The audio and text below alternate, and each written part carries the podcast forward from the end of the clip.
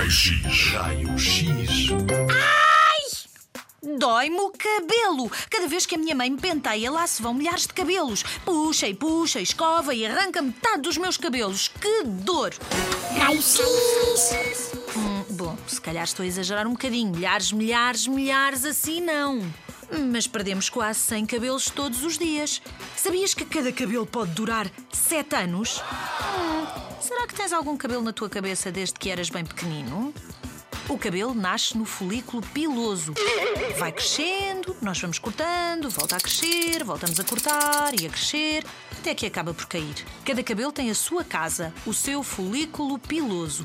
E lá para um cabelo cair não quer dizer que o cabelo do lado caia. Cada um cresce de forma independente na sua casa, no seu folículo.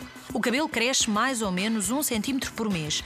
Um centímetro é assim do tamanho da cabeça de um dos teus dedos da mão. Hum? É isso. É o que ele cresce por mês.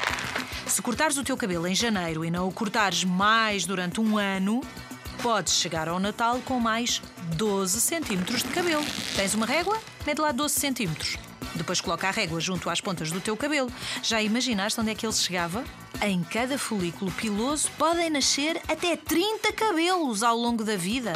É preciso cuidar bem do nosso cabelo, mantê-lo bem lavado, escovado, com cuidado e não o prender molhado. Para além de te poderes constipar, podes estragar o cabelo.